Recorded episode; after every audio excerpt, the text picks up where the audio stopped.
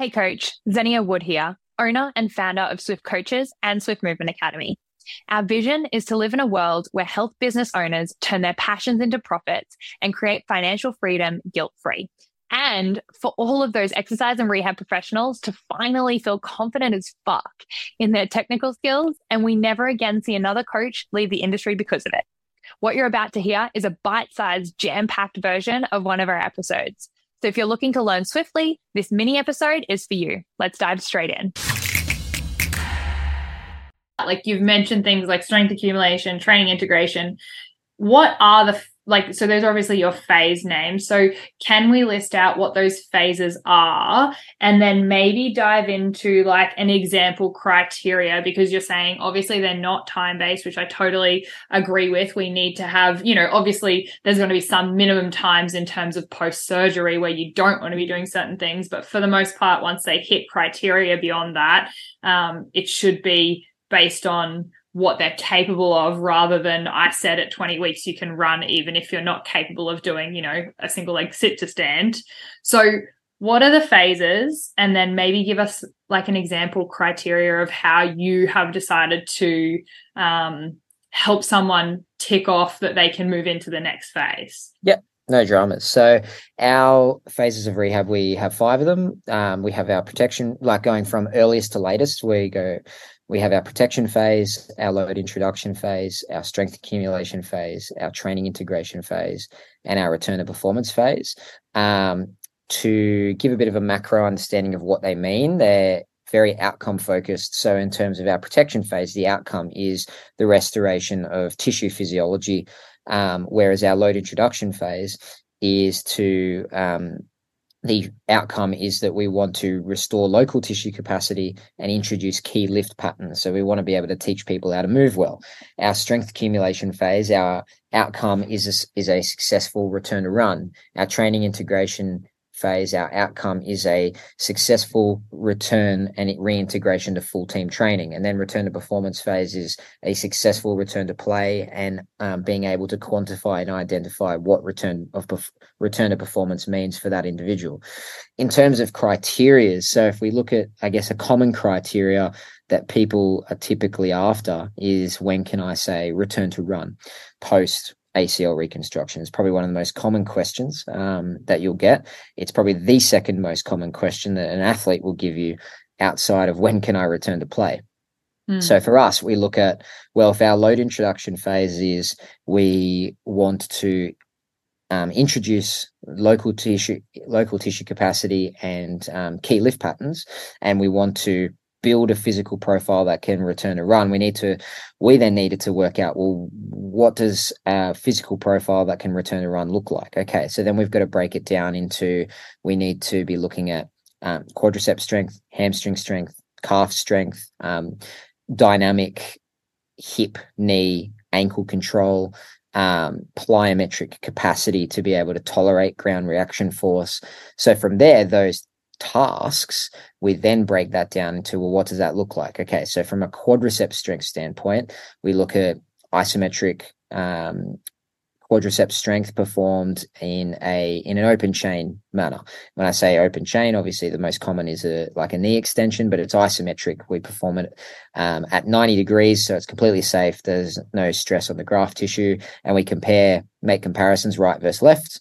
Um, Limb symmetry gets a bit of a bad rap because it is uh, titled as something that is um, obviously very variable dependent on individuals. My take on limb symmetry is that it's only a poor marker if you're crap at training the uninjured side. So as long as you, you're, you've got a program that can develop strength of the uninjured limb, then limb symmetry should be a reasonable marker, particularly With- in... Yep, yeah, sorry. I was just going to say with that, in terms of limb symmetry, because I've always thought that that can be, um, you know, if you're testing someone, I don't know, day one, right, and you're looking left versus right, it's like, well, were they just as likely to injure their opposite side? And why would you use, you know, someone's non-injured side if they were just as likely or just as at risk of injuring that side? It just happened that, you know, the other one went first. So obviously you're training both sides as you go through, and we need to make sure it's not these single leg um, exercises so that they don't progress one-sided and then get even stronger on their, you know, A C L injured side. Um, but what are you, what are your thoughts on limb symmetry index in terms of like, how do you actually use that, and how confident are you that their other side wasn't shit in the first place, I guess? Yeah. So, hey, Coach, are you loving this episode? Because if so, I have some incredible news for you. We have our last round of our educational mentorship as you know it. So this is our incredible twelve-month mentorship with me, where we go through everything from assessments, biomechanics, anatomy, training principles, and so much more. This is our most in-depth version of anything that we do education-wise, and this is the last time we are going to be running this as you know it. So we only have twelve spots left. And uh, it starts on Monday, the twenty-seventh of November. We are taking interviews for this, interview only. Uh, and if you're interested in this, then click the link in the show notes, and I would love to jump on a call with you and see if this is right for you. Now back to the episode.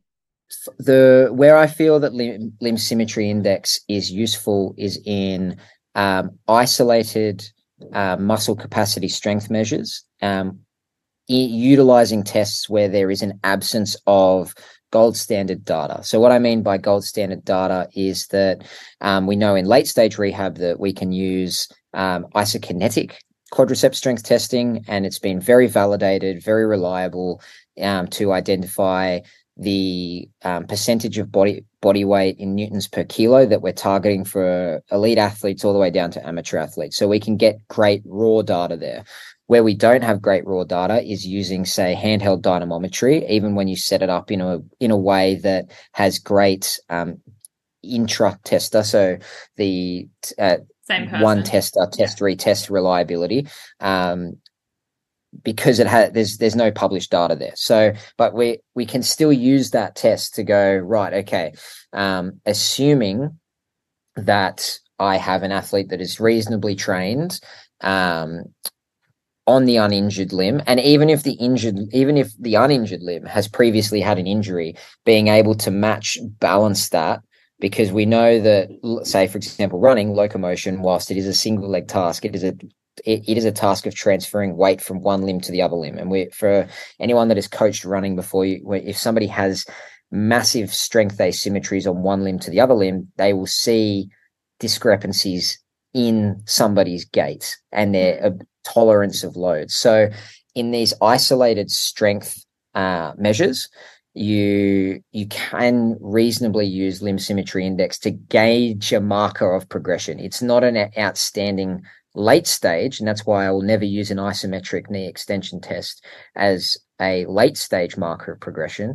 But in terms of a, a gaining one understanding of an athlete's physical profile for their return to run, it's it's useful. Where you then match that with is, okay, well, what does their isolated knee extension strength look like, and how does that match up with their ability to perform a single leg squat, and not just their ability to perform a quality single leg squat, but also their ability to perform repeated single leg squats. So looking at quantity and quality, because if you get discrepancies in that, that is isolated knee extension is good, but they can't perform a single leg squat because they fatigue, then you start raising question marks in your head as to whether they're strong enough to return to run. And that's where all of these criteria, there's no one test that says, yes, you are great to to move to the next stage or to, to do X, Y, and Z. You're just gaining information to make a reasonably informed decision. That's all that it is.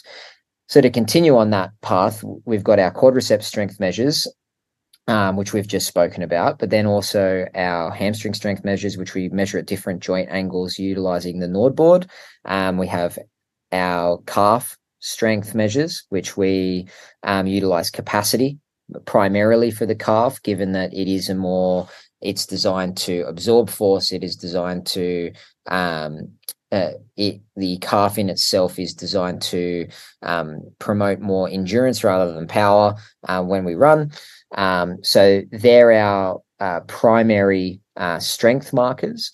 Um, and then in terms of our other measures, it's, well, what is their, what does their landing look like in terms of their ability to um, perform a single leg altitude land and a single leg tall to short? And what does their hip, knee and ankle alignment look like when they land? What does their triple flexion strategy look like when they land? And there's no way of saying for me to to give a number on this. This is where I think, again, there's another fallacy, is that all criteria need to have a number attached to it.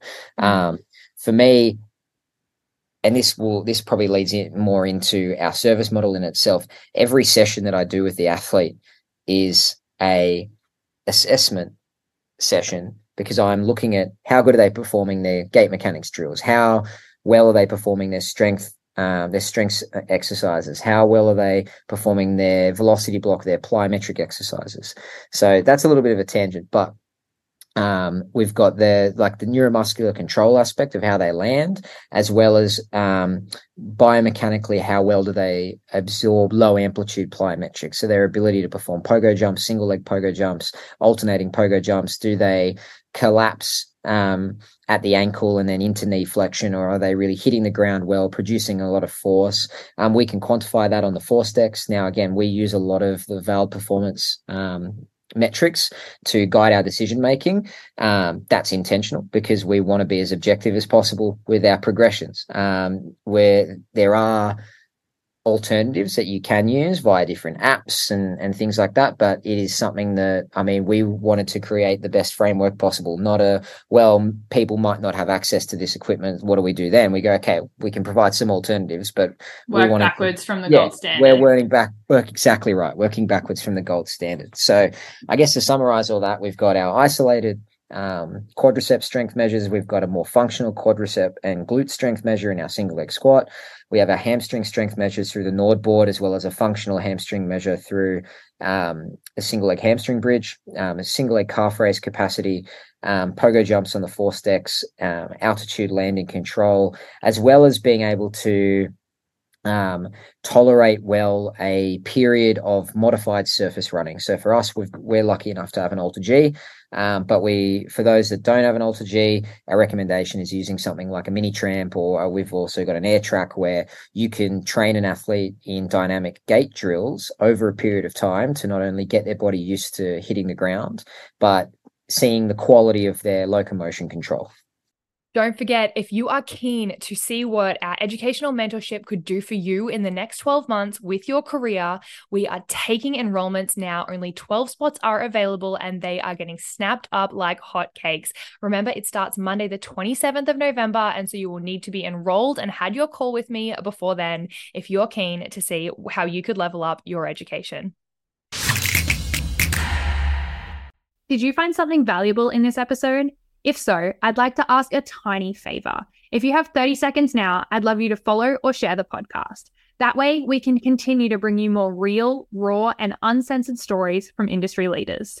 We also love hearing from you and what you loved about every episode. The best way to reach out is to D M me personally on Instagram at Swift Coaches Academy. Until next time, and in whatever you do, move swiftly.